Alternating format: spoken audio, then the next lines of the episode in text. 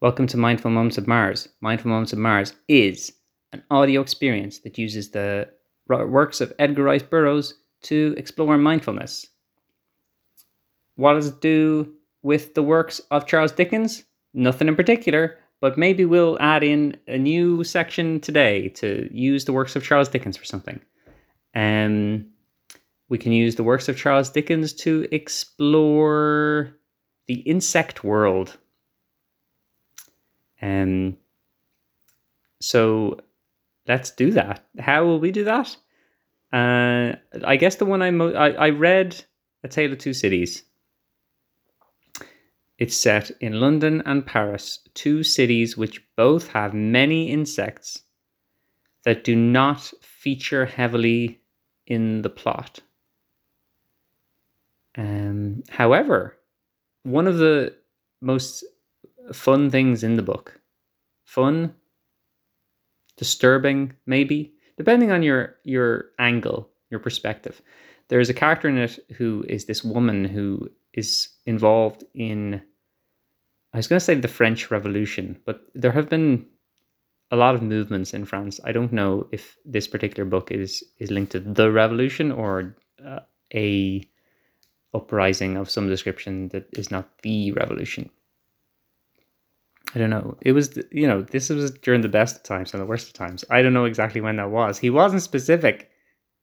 It was the best times and those worst times. What year was it, Charles? That's what we need to know so we can identify how this fits into the history. Um, uh, yeah, so there's this woman, and she sits in the background when they're meeting and discussing things, and she's knitting. And anytime somebody becomes someone who's mentioned and uh, they're established as being an enemy of the revolution, an enemy of a revolution, whichever revolution she was involved in, um, she knits them into the register, which is to say that she has a kind of a code made out of, I guess, ooh, this is going to test my knitting knowledge. So you've got a stitch, and what's the other thing called? Isn't there like at least two types of stitches? Oh, I have knitted. I'm not great at it. And I don't remember the names of the stitches. Does it begin with a a, a silent G, like a knee, but with a G, a knee stitch. That doesn't sound right.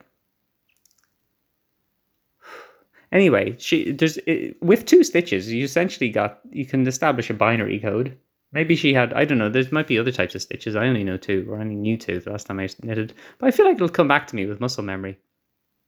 So she can be putting in stuff in binary. It's like someone's a new uh, enemy of the revolution. Let's let's let's put them in there zero one zero zero zero one one whatever, and and say let's get them.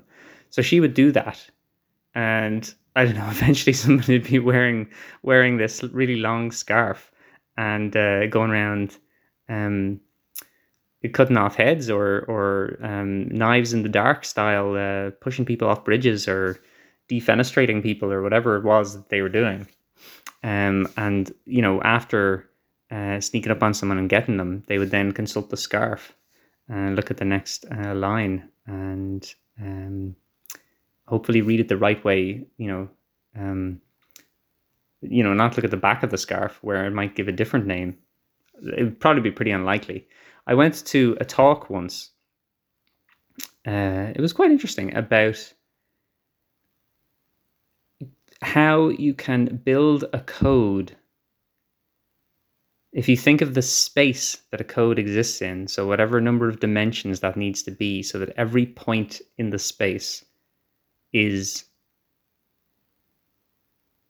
oh, it's been a, it's been a few years since I was at this talk. Every point in this space is a combination of symbols that resolves to a message. And what you want to do in a good co- code, and I'm using code not to mean cipher is that what I'm not meaning? I don't want to mean like you're trying to obscure the meaning. A code, as in, I want to encode this information in an un- understandable way. I'm not trying to hide it. I'm just trying to put it into a different format so it can be transmitted, for example. You want the distance between a message and the message you don't want it to be misinterpreted as in this n-dimensional space to be as big as possible. You don't want because if if someone accidentally encodes the message, if they have one symbol which is an incorrect symbol, and you're you're you want to be relatively close in this space to the real message and not too close to the message which you don't want them to interpret it as. It was interesting. It's been a while since I was in that lecture theater listening to that description of that thing. Um, but it all sounds very sensible to me now as I try to explain it.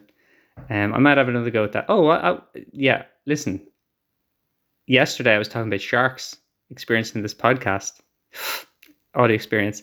Sharks, well, maybe they consider it a podcast. As an audio experience, it's an audio experience. I prefer not to call it a podcast, I prefer to call it an audio experience.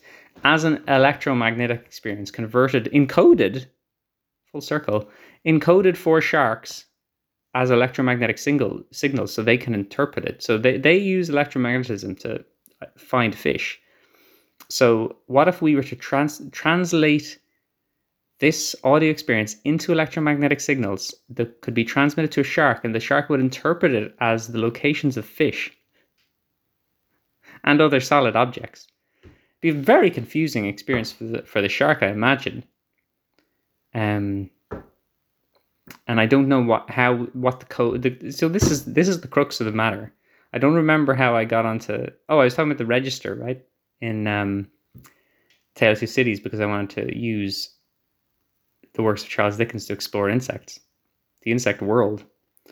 Um, oh yeah, because like knitting, uh, and like it's similar to maybe maybe like a, a spider making a web, but a spider isn't even an insect, is it?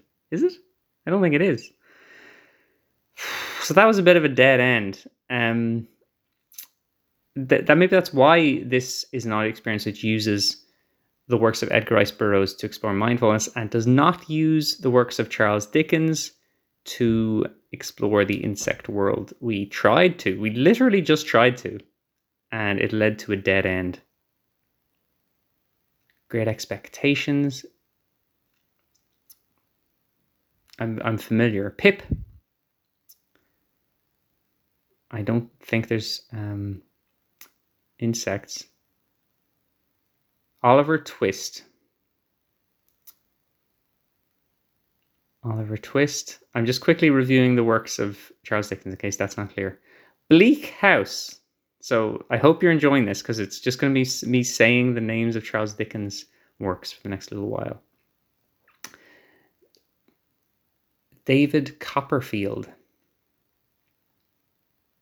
The Pickwick Papers. I sort of feel like the Pickwick Papers sounds like it could be about some. I haven't read it. It sounds like it could be about some beetles who run uh, like a news newspaper in kind of a cutesy world where like a mouse is a taxi driver. The Pickwick Papers. I could see there being beetles in there. Um, I think that was. I went to the Charles Dickens Museum in London uh, it doesn't look like we're going to get to, see Gahan, what Gahan's up to today, does it?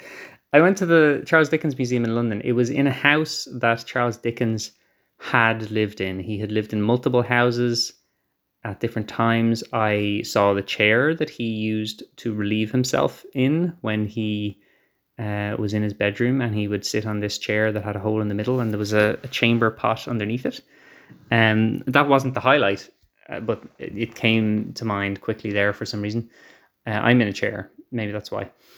Not a chair like that, and I'm not doing what he was doing in that chair.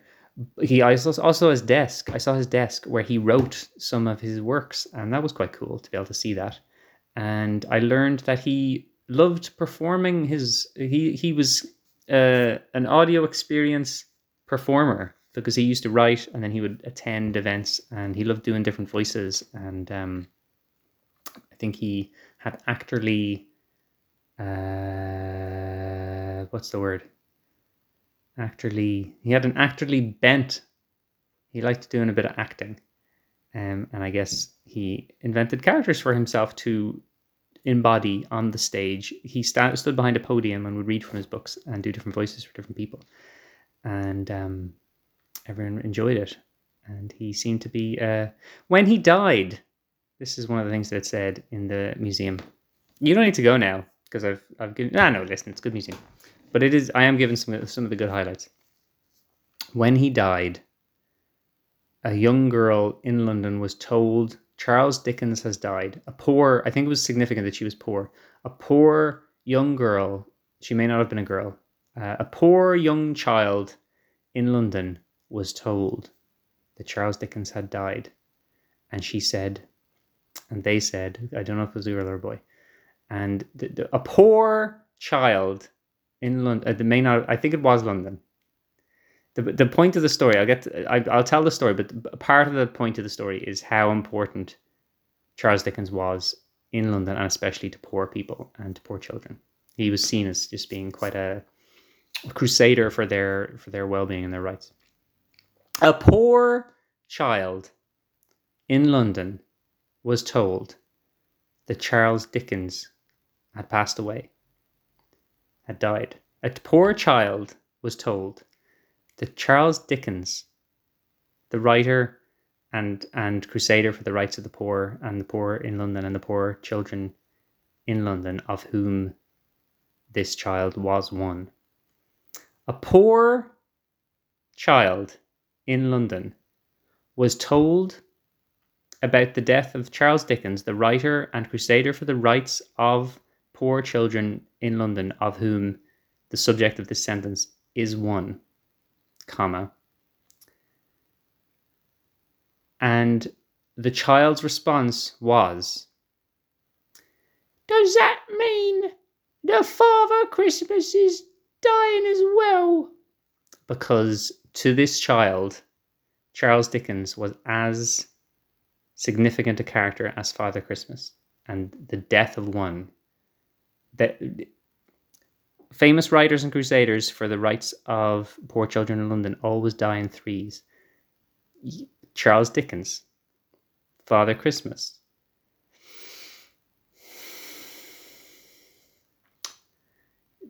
Crusaders for the rights of poor children in London in the Dickensian era are light on the ground. I'm trying to think of Scrooge after he turned good.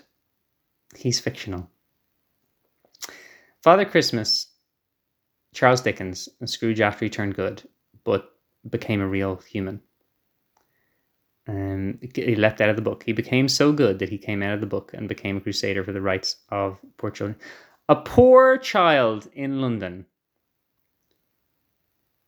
was told about the death of Charles Dickens, the writer and crusader for the rights of poor children in London, one of three such crusaders who included himself, Charles Dickens, Father Christmas, and real live boy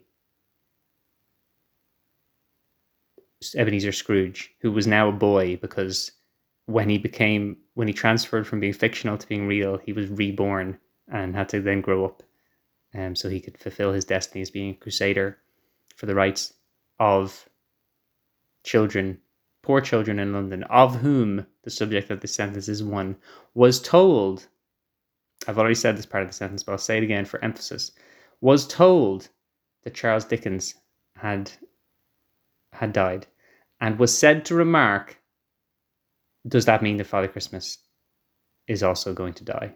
Has died, will die, is dying. I don't remember the tense. So significant was the importance of Charles Dickens to the poor children in London in that era prior to his death. After his death, he was less of a crusader for their rights, despite having made bold claims about the powers of ghosts.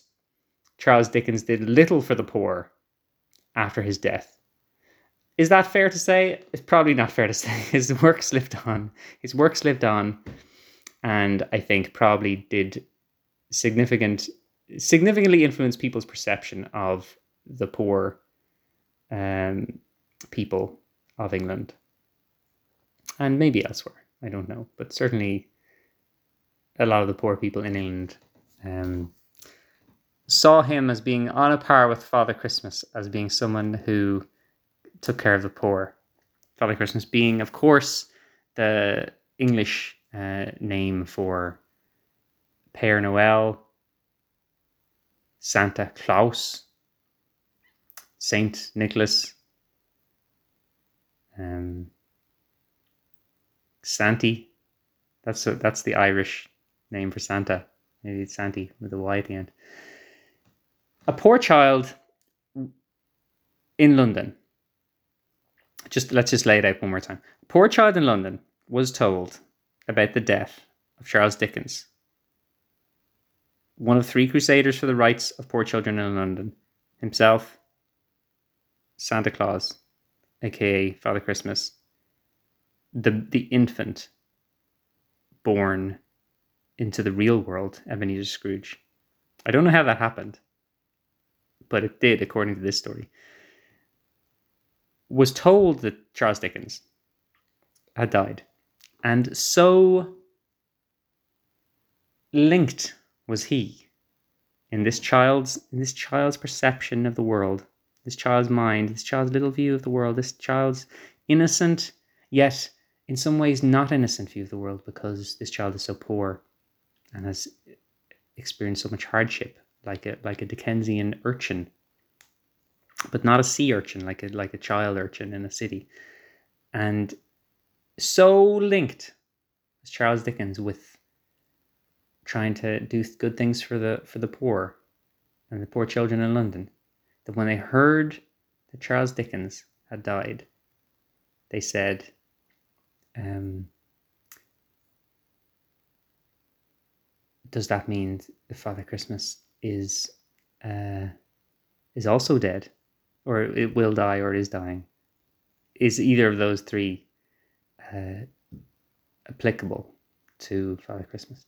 So in in summary, the um, the Charles Dickens Museum in London, I enjoyed it, but um, the little plaques next to some of the exhibits were a little bit too long at times. Let's take a breath.